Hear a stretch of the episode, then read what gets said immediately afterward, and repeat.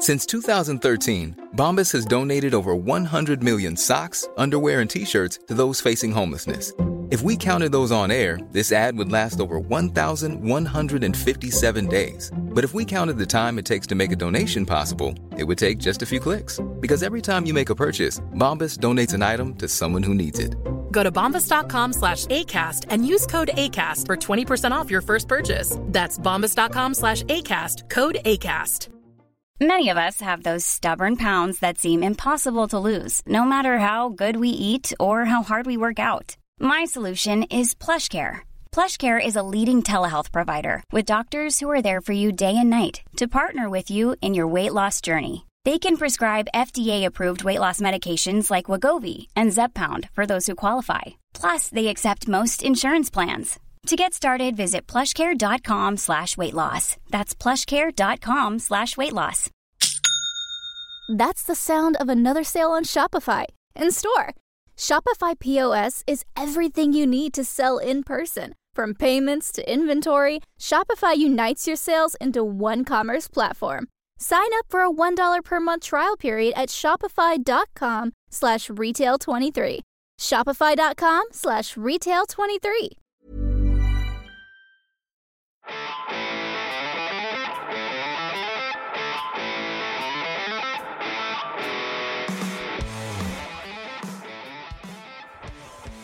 The Other Hand is part of the ACAST Creator Network.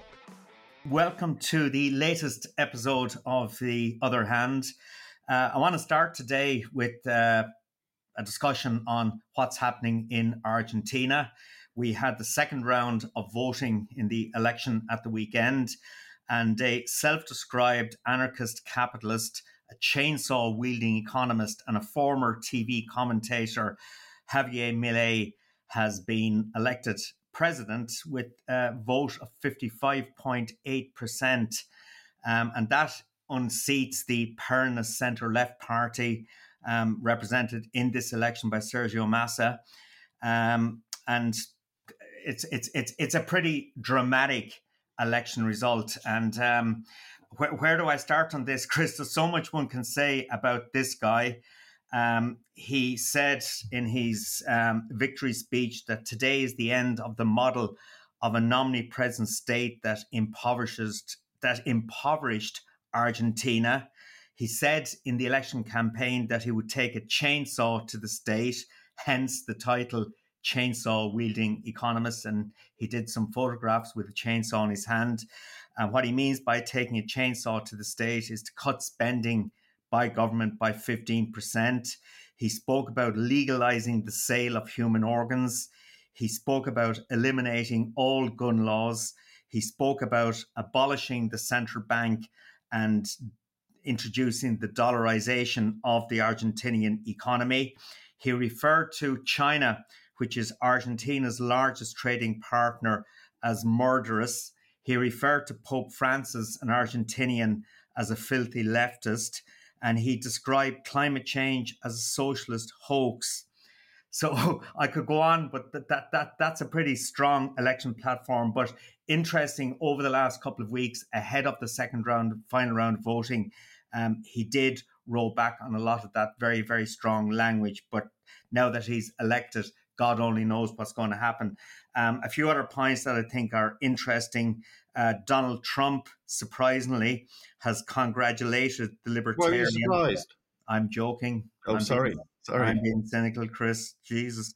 Um, Trump's response was, I am very proud of you. And of course, uh, Milei um, really did look at Trump as a model for uh, getting political power over the last um, while. His running mate is a lady called Victoria Villarruel, who's a longtime defender of the dictatorship that was in place in Argentina from 1976 to 1983. And this election, not, notwithstanding all of that stuff I've said about what Milei stands for, uh, but I think the real significance of this election in many ways is that the Peronist, the centre left Peronist party, have dominated Argentinian politics since the return to democracy in 1983. Its track record in government has not been a positive one. You know, over the past couple of decades, they have doubled the size of the public sector.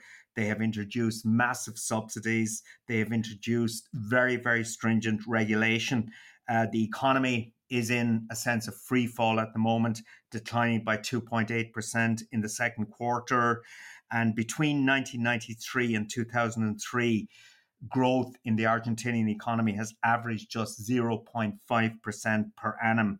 Inflation is currently running at 143%, and interest rates stand at 133%.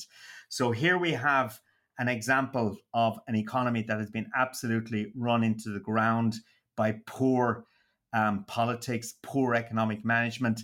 And incidentally, in that regard, when I think back to the 2009 10 period in this country, when you know we prior to the IMF coming into the country, and indeed when the IMF came in, um, there was all the narrative from the left, particularly about burning the bondholders, and Argentina was being cited as an example of a country that defaulted on its debt. And some were arguing that Ireland should follow that route. Um, I was not in agreement with that view of the world at the time because of the damage, if it were possible. But even if it weren't, even if it were possible, the damage it would do to the economy, I think, would take generations to get rid of. And Argentina is a very strong example of that. So I, I, I think for a, an economy or a country that is becoming a brick, um, this is an absolutely chaotic situation. But it just goes to show you the the seeds that are sown that give rise to the sort of extremist politics we are seeing in many countries around the world.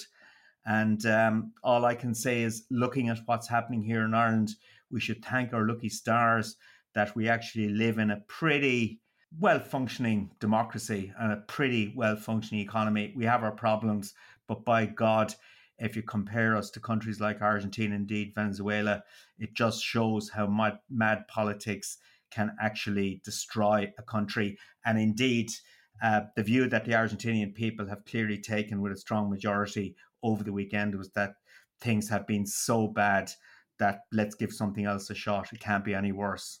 I, I, I hold my breath on that one. Similar sentiments were expressed in 1930s Germany when Hitler was looking for votes. There are plenty of examples in history where electorates in supposedly democratic countries do make some extremely interesting decisions about making things better after particularly turbulent times. Argentina is fascinating from a whole host of respects, not just the circumstances of the recent election. Uh, a well known FT journalist called Alan Beattie once wrote a great book a few years ago now called A Surprising Economic History of the World. And essentially, the book was about the consequences of economic policy and the contribution they can make and not make to economic growth and development generally. And the there were many examples in different ways that he uh, explored those themes, but the main one was comparing Argentina to the United States. And he went back in time, not too too long ago, to when Argentina and the United States were at very, very similar stages of economic development. As I say, it wasn't that long ago. Big countries, a lot of natural resources, uh, lots of people, um, lots of different ways in which things could have gone. And Argentina basically went down the road of doing anything but economic policy to encourage economic development, and the United States did all sorts of different things from the rule of law through to uh, semi decent economic policies at critical moments in the United States history. And Argentina just became essentially a kleptocracy. Uh, most obviously the the Peronists, uh, to the extent that there was anything to be grabbed in Argentina, they grabbed it for themselves, and the rule of law was noticeable by its absence. Contracts were not worth the pages they were written on. Protectionist policies, all sorts of different things that just went wrong for Argentina, and it's it's a story about how economic policy is very very consequential, and dilettantes of the far right and the far left pretend that it isn't um, but it is. And the decisions that you make today when it comes to economic policies often have far reaching consequences well beyond electoral cycles. And so it is proven with Argentina. Alan Beattie has actually written about it today. He's an expert. As I say, he wrote a book about it and he's written a little newsletter for the FT today. And it's, it's a cl- class piece of writing. It's worth quoting if you don't mind. Beattie says, after most of a century in thrall to well to one self-destructive economic ideology, Argentina's evidently decided to have a shot at another. Yesterday it elected as president Javier Milei, who wants to dollarize the economy, despite not having the dollars to do so, and to savage the size of the state. That's not to mention his unpleasant associations and objectionable eccentricities in other areas. You, Jim, have mentioned some of those how a country manages to hop straight from Peronism to reactionary anarcho capitalism without ever having a go at boring old liberal social democracy is a wonder to behold. Given Milei has said he wants to withdraw from Mercosur, which is the Latin American Trade Association country thing, this certainly adds a bit of spice to the EU's push to finalize ratification of its trade deal with the South American bloc over the next few weeks. Brussels is trying to get it done by December the 6th when Brazil hands over the presidency of Mercosur to Paraguay. Milei will be sworn in on December the 10th. Ladies and gentlemen, place your bets, please. He's obviously profoundly and deeply skeptical. I shouldn't laugh because, in a way, this has the potential to be quite tragic for the Argentinian people who have clearly suffered a great deal under various regimes, under various, let's face it, elected dictators, sometimes absolute dictators. And I suspect you will agree with me, Jim, that from everything this guy has said, which may or may not be connected to what everything he's now going to do, uh, it, the outlook is not going to be good for our, the Argentinian economy and therefore for its people. So I think we should cry for Argentina, actually, um, to, to, to, quote the um, cliched song. Um, it's it's going to be very interesting to watch, but it isn't just of academic interest. It's it's a reminder, uh, albeit a very extreme one, the economic policy is very, very consequential. One of the reasons, the main reason, why Argentina is in such an economic and therefore political mess today is because of economic decisions, economic policy decisions taken over many years that have been uniformly bad. One of the reasons why the UK is up shit creek without a paddle today is because of decisions taken in the field of economic policy. We all know what they are, not least Brexit it reminds us that when Ireland, for example, is thinking about the economic policies that it's going to pursue over the next few years and the potential for radical change in those policies, we can have an argument about what the consequences are going to be. But the more radical your policies, whichever direction you go in, the more consequential they are likely to be. And if you want Ireland to change a lot from how it looks today, you mentioned how well it looks today, notwithstanding the problems that you and I discuss endlessly on this podcast, um, there are going to be big consequences from a, a change of government uh, from the permanent Fine Gael, Fianna Fáil uh, governments of, of, of, really the last God knows how many years uh, to, to a very different one. And in that regard, Jim, there's one very specific policy that I just want to come back to. Let's not spend a lot of time on it because we, we devoted a lot of the last podcast to a number of readers drew my attention to a point that I think you made actually, but maybe it just didn't land enough and we didn't make enough of it. It's my Waterford accent, Chris. Possibly, possibly, or maybe as usual, I interrupted you. Um, that's possible. That's always possible. I wouldn't rule it out. But the last time Sinn Féin apparently uh, published a target for its house building uh, renaissance rescue of the Irish problem, um, it was for about 40,000 units a year. And uh, apparently, again, they've they've been saying recently that it will take at least a full term, if not two terms, of uh, them being in power to reach and sustain that target. Is is that correct so far? Yeah, that is correct, and they put the cost in at that stage at about six and a half billion. Okay, so we'll park that point about cost just for a second, but only for a second. Of course, one of the things that we perhaps should have made more of, and I think you, as I say, you did, but maybe it got lost in, in, in my verbiage, is that we're getting closer to that 40,000 targets under the current government, aren't we? Yeah, this year we'll hit around 30,000. So, uh, what's going to be so different about Sinn Féin is the obvious question that arises from that. Are they going to increase their target? Um, but it seems to me that that's not a radical shift in terms of actual policy outcomes or, or policy targets, shall we say. Um, the second thing is, of course, that uh, one suspects they have to revise their cost estimates. Would you say that's reasonable? Uh, I suspect they nearly have to double them. Yeah, that's what I yeah. thought. So it's not that we ignored that point, but I think it is a very interesting one. And if I was Fine Gael's or Fianna Fáil's or both's PR agency or media managers or press office, who do, who I don't think do a great job in advertising the successes of the coalition, they play defense rather than offense.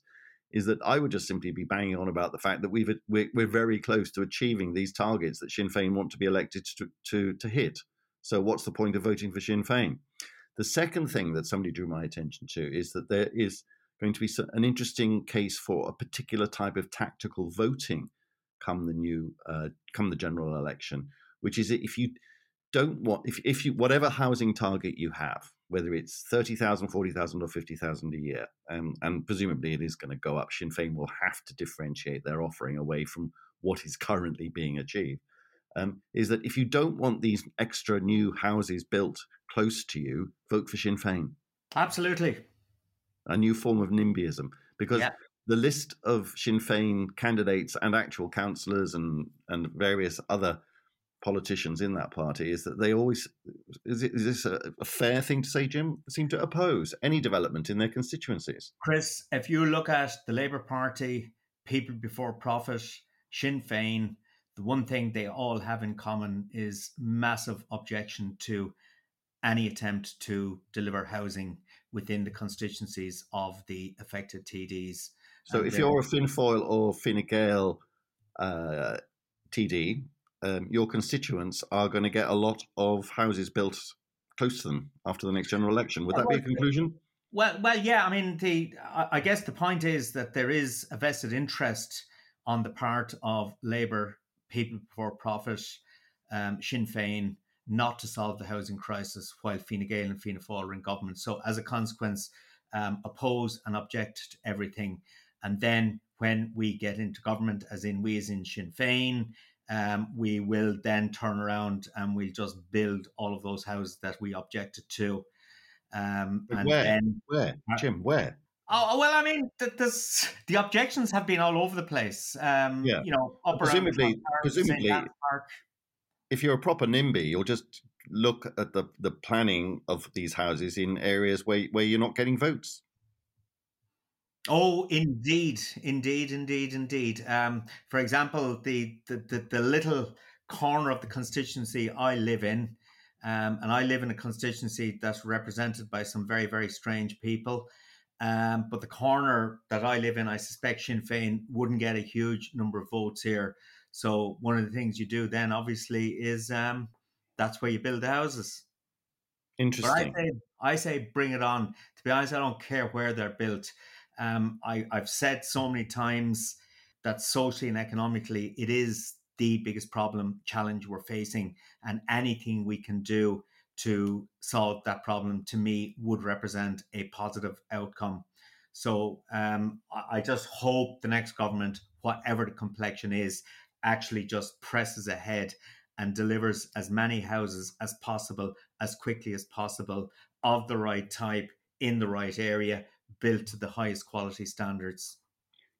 And of course that that raises the question which you've touched on already that the one of costs and that Sinn Féin's original estimate should be doubled that's because the cost of building these things has gone up and the original estimate was probably a fantasy anyway uh, yeah and but, I think I said in the last podcast Chris that to go beyond this 30,000 challenge um, or 30,000 tar- or sorry 30,000 new residential unit completions uh, that capacity of the industry to deliver will be a significant constraint. So there has to be um, a lot more focus on bringing in the skills we require and doing whatever it takes in terms of work permits and so on um, to have the workforce and the skills needed to deliver housing in excess of thirty thousand. Of course, so, that's a two-edged sword. If you have to, if you have to bring in from outside the country a lot of workers to, to build these houses, where are they going to live? Yeah. The second uh, question: it, it's the time of year, as I said to you in the last pod, Jim, that we we start to look to 2024, and I think we should do a couple of outlook pieces over the next while.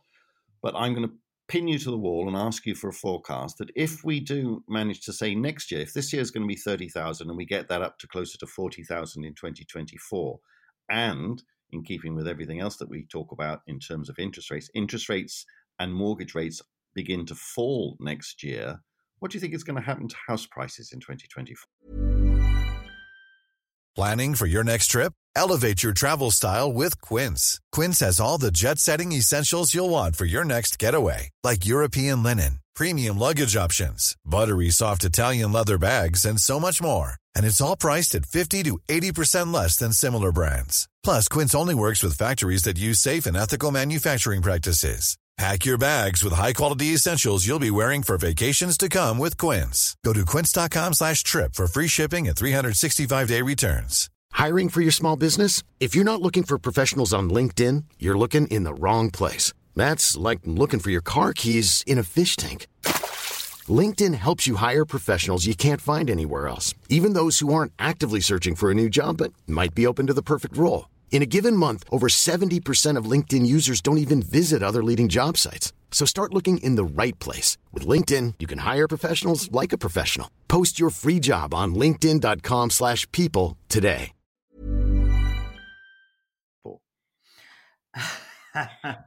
ah, no, Chris. Uh, I, I, guess weighing up all of those e- e- economic headwinds, tailwinds, um, the likely interest rate scenario, the likely supply scenario, um, I think it'll be a pretty flat housing market in 2024 in terms of average prices. But I would also, um, I think, stress, Chris, that we shouldn't really talk about a housing market because the Irish housing market is made up of um, probably hundreds of micro markets. Um, you know, I look at towns like where I come from, Dungarvan, where demand is phenomenally strong there at the moment and prices are reflecting that. Other parts of the country where demand is a lot less strong. So there's a lot of micro housing markets around the place. But national average, I would be expecting, and I'll probably be proven totally incorrect on this, uh, but th- that's my own fault now for actually um, rising to the bait that you just set me. But I, I would say a pretty flat market in 2024. Uh, hope I'm right. But is there? What do you think, Chris? Sorry, what do you think? Oh, I think house prices won't um, collapse too much in Ireland. I think that it would take a broader economic collapse to produce a fall. In, I think the thing that will produce a fall in Irish house prices, should it ever occur, would be broad based economic weakness. And that, of course, could be a good old fashioned recession. That can happen. It probably will at some point, hopefully not next year. I don't think that combination of increased supply and lower interest rates taken together will have much impact on house prices one way or the other. I think it's the broader economy that's going to be the bigger deal. And if you're reasonably optimistic, as I think we both are, about the broader economy next year, without being too gung ho about it, prospects are not as good going forward as they have been for the last couple of years. That's the caveat. Um, I, th- I, think that, as you say, it's a bit of a wash. So I, I know it's a bit um, uncontroversial or not very interesting to say, Jim, I agree with you. But what that raises is the point that is what, what's your definition then of the housing crisis being solved? Because what we what we've talked about there is an increase in housing supply, but prices remaining broadly speaking, roughly where they are at the moment. And if that was to continue for the next few years, if, say, for example, the Sinn Féin government produces its big increase in housing supply, but prices don't fall. Is that the housing crisis cured? Well, uh, there's, there's, there's, I don't I don't know is a perfectly acceptable answer. Yeah, no, I mean there's there's two elements to this, Chris. Uh, one is the price of houses, but the second piece is what happens on the rental side. I actually think I actually think rent levels are a bigger problem than house prices at this juncture, and um, I think the one thing that sort of supply should have a positive impact on would be the rental market uh, more so than the okay. Well, extending the, extending the argument or the question, if the supply of rental properties increases reasonably strongly over the next few years through various policy initiatives, consequential economic policy making has a beneficial effect, and we get plenty more rental properties, say, for the sake of argument, but rents don't come down. Is that the rental crisis solved or not? No, it is not. I mean, uh, the, the, the rental crisis is made up of two um, separate elements, which are obviously very highly interrelated. One is the level of rents. Secondly, it's the availability of rental property. And you'd have to believe that if the availability of rental property increased significantly, uh, that it would bring rents down. And that to me would represent um, success in terms of addressing the house, the housing crisis. Okay. All right. Let's move on. We, we yeah, Chris, I, I, I want to move you on actually yeah, to what's happening in financial markets at the moment. Um, the dollar is under pressure again, up over 109 against the euro this afternoon, Monday.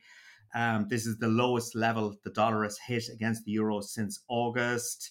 Um, and the, the, the rationale being given by the markets for this is that there is an expectation that US interest rates could fall as early as March.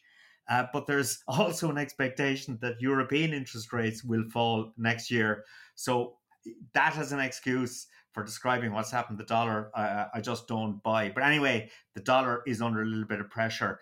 Um, the Nasdaq, the technology laden US equity index, is at a 22 month high. And um, that market is obviously dominant. That index is obviously dominated by a few large tech companies. And there's one of those particularly interesting at the moment, and that is Microsoft. Uh, today, Monday, it hit an all time high um, in terms of stock price. Its valuation of that company is now a trillion dollars higher than Alphabet or Google, as it was known. Um, and a couple of years ago, the view in markets was that Microsoft was not at the races in terms of AI um, and that Google would wipe the floor. And suddenly that has totally flipped. And over the weekend, uh, we had some dramatic developments with Sam Altman. He was sacked by a CEO by OpenAI, and he was immediately hired by Microsoft in a an AI role. And the Microsoft stock stock price has risen dramatically as a result of that. So, because there is a view that Altman actually will give Microsoft a huge uh, fillip in terms of driving the whole AI project and the AI agenda. So it's a it's a really interesting story, and I guess there's lots of speculation as to why Altman was actually sacked. What are you hearing? There are lots of interesting strands there, Jim. The the sequencing of events was in, was uh, a little bit more complicated than you described there, which you rightly did for just keep it short. Um, as always, I won't. Uh, they Microsoft lent on the board of OpenAI to not fire, to hire him back, to hire Sam Altman back, and Microsoft has clout with OpenAI because it has either actual or promised investments in that company totaling around $13 billion. It in you know that's a lot of money. So it does have some clout, but clearly doesn't have a lot or enough because uh, the board of OpenAI refused to hire him hire him back, and the latest, and it was only after that that Microsoft then announced that they were hiring him, plus one or two other key lieutenants of Altman's. Subsequent to that, today there has been a letter apparently written and signed by 500 of OpenAI's employees saying to the board, if you don't hire Sam back, um, we're all off to Microsoft. Whether or not Microsoft wants them, or whether or not that is a threat rather than something will actually be delivered, will, will, remains to be seen. But we'll, but we will see. Jim, I don't know if you remember; it was a long time ago now. We are not a share tipping or investment advice site. Yes, Chris, you bought one Microsoft share. I bought a Microsoft share, and um, I actually added a little bit. Not enough. You can never have enough on a winner. Um, this was a, a, good while ago because I was. It was actually in the wake of a presentation that I gave to a bunch of people at the Irish Management Institute uh, in Dublin, and I was asked if you were to want to invest in the future of AI and try and be part of it from a financial upside point of view, what would you buy? And of course, there are lots of different ways that you can play that. Uh, the way in which venture capitalists play it is by doing early seed inv- investing in companies like OpenAI. But from a public market point of view, it struck me at the time that the most obvious way to do it was for, for the reasons that we've been suggesting, uh, Microsoft. So I'm happy to report that the only time I have ever, in a way, tipped a share, it seems to be doing quite well. So that's um, me congratulating myself, which I know I shouldn't do because that probably is the kiss of death for Microsoft uh, share price. But I'm happy to hold on to my very small holding in, in Microsoft shares. Wish I had a, a good few more, given given what it's done. Uh, but I do think Microsoft, as you say, has emerged as a as a potential winner from all of this. It's doing lots of other good things as well. There's a lot lots of reasons why its share price is up. It's not just because of the hype over AI. And the interesting question, therefore, is how much of it is hype and how much of it is real. And the answer is we don't know. Lots of people have lots of different opinions. The I'm getting more jaundiced about one aspect of AI, which is the chatbot thing, the Chat GPT and Bard and all those other different things, simply because the number of wrong answers it gives me every time I ask it a question. So I, I don't trust them anymore to be gi- giving me the right information. I have to know the answer to the question to be sure that the answer is right, which is rather defeats the point. And I'm reminded of Shane's comment to us, our professor of neuroscience friend from Trinity, that these things are stochastic parrots. And I think he's right. Um, the speculation, and it is only that, of why Altman has gone from OpenAI is that the board are becoming very nervous about the dangers and threats posed by AI. And this headlong, accelerating rush into it is going to create problems for them, for humanity. Who knows what it is that they're actually worried about? But those fears are echoed all over the place, and I and it seems that they may have wanted him to slow down. I don't know. I don't think anybody really knows what's going on other than the insiders. So it, it's it's part of what's going on at the moment in terms of markets. The only shares that are really going up are these tech related shares, the ones particularly exposed to AI. Um, there is an awful lot going on. It is an arms race. Uh, it seems to me to be moot whether getting one company or even one country's AI efforts slowed down is rather beside the point because uh, if you, are not going to be able to slow the world down, China's at it. I fully expect Russia to be at it and you're certainly not going to get them to slow down. And there, there, there is chatter. I've heard chatter that um, some of the executives buried inside these companies in California are worried that um, some of these AI systems, not necessarily the chatbots, but some of the broader uh, AI systems in which these things are nested, are starting to show signs of sentience in some philosophical way that I don't fully understand. They're being they're showing signs of being able to reason, and apparently that's got them absolutely terrified. I, I, think I should probably be terrified as well, but I think there are plenty of other things in the world to be worried about rather than um, sentient chatbots. What do you think, Jim? Yeah, I mean, I've I've uh, spoken in the in the past podcast about the book by Mustafa Suleyman, which I found um, particularly fascinating. Um, it's called The Coming Wave. Um, and I refer back to this because it's one of the few books I've actually read in detail on the subject. Uh, but certainly, and I notice he features in the quarterly publication Foreign Affairs this week or this quarter. So um, he, he's definitely uh, getting a lot of airplay and has, has a lot of credence out there. Uh, but he does paint a pretty scary picture about the challenges. And indeed, that was reflected in the meeting that Rishi Sunak hosted in London recently about handling the challenges. And it's as if Rishi actually read that book and then decided to convene um, this this uh, coming together of um, the various experts. And I, I, presume, but I'm not certain, that Mustafa Suleyman was actually at that. If he wasn't, he should be. Uh, yeah, but it's it, it's certainly up there, and that's a really interesting theory that Sam Altman um, was sacked because they couldn't rein him in. Yeah, uh, yeah. So that, that's one theory doing the rounds, yeah. of course. Yeah, it's an interesting. You know, it's an interesting theory, though, and it, it, it does stand up.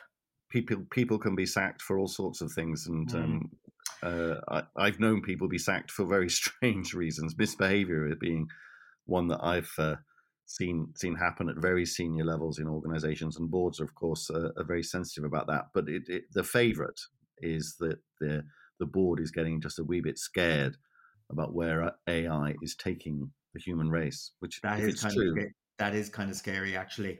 Chris, um, time is almost up. A couple of things I just want to wrap up on from my perspective. Uh, we spoke in our last podcast, which we recorded Friday, about oil prices, and lo and behold, um, they're kiss up again. Death, Jim. Kiss of death. Ah, yes. kiss death. They're up again over the last few days because um, at the upcoming OPEC Plus meeting, um, a pledge now has been given to deepen supply cuts to support oil prices, and oil prices have reacted neg- negatively to that. Uh, Positively. well, yeah, okay, absolutely positively. In the if you're an investor in oil, certainly positively, but um, as a consumer of oil, I would regard it as negative. Okay, but um. I, I take your point. Can I, make, Jim? Can I interrupt you there? Uh, can. Just, just because I always do. Um, one of my favorite economic bellwethers, or leading indicators, or just ways of finding out what's going on, is the taxi driver. And I mean that in all seriousness. I'm not being facetious at all. Every time I go anywhere in the world, I ask taxi drivers, "What's the local economy like?" That's and why I I, got- walk everywhere. I got one in Dublin today, and it was an electric car, Toyota, 100% electric. And he says his entire taxi shift is one charge. It's more than enough range for him to work a full day shift in a Dublin taxi, provided he doesn't get, you know, a jobs that take him to Letterkenny or somewhere something like that. And his average daily electricity charge is five euros uh, against uh, normally it would be 40 50 quid for diesel and that that's for me was a wow moment uh, to see the economics of taxi driving really change dramatically as a result of him driving an electric car and made me realize that that is utterly unsustainable because the government will come for that taxi driver's gap won't it it has to eventually Oh, of course, of course it will. Yeah. Um, right that was all related to the price of oil and all the rest of it but yeah, anyway. yeah, no, no, it is actually the electrification of the motor fleet will have huge implications for the tax take. Um, of, of course, of- that, that the electrification of the fleet can't happen until they do something about the grid. I mean, it just can't happen as, to, to scale at all, can it? Oh no, it can. No, no, absolutely. And but there's there's the grid, but there's also the charging infrastructure, uh, which is improving, but it's not adequate. Uh, but I put my hands up, Chris, and say declare a vested interest here. Um, I am on the brink of going electric. Chris, I think we'll wrap it there. Um, the next time we do a podcast, we'll have two things certainly to talk about. One is on Thursday of this week, the Q3 employment report for Ireland will be published by the CSO. That will make for very interesting reading in the context of all of the stuff we discussed in the last podcast about uh, the export performance and about the corporation tax take and so on.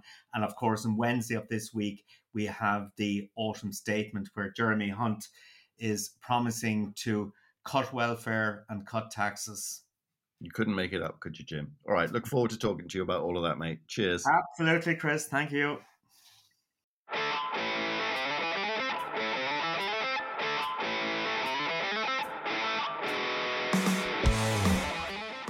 You have been listening to Chris Johns and Jim Power on the other hand. We hope you enjoyed it. Our back catalogue of podcasts can be found on our Substack account www.cjpeconomics.substack.com or on podcast platforms such as Apple and Spotify.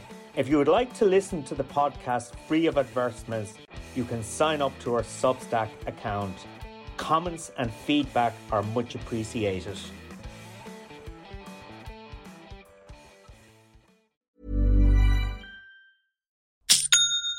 That's the sound of another sale on Shopify in store. Shopify POS is everything you need to sell in person. From payments to inventory, Shopify unites your sales into one commerce platform. Sign up for a $1 per month trial period at shopify.com slash retail23. Shopify.com slash retail23.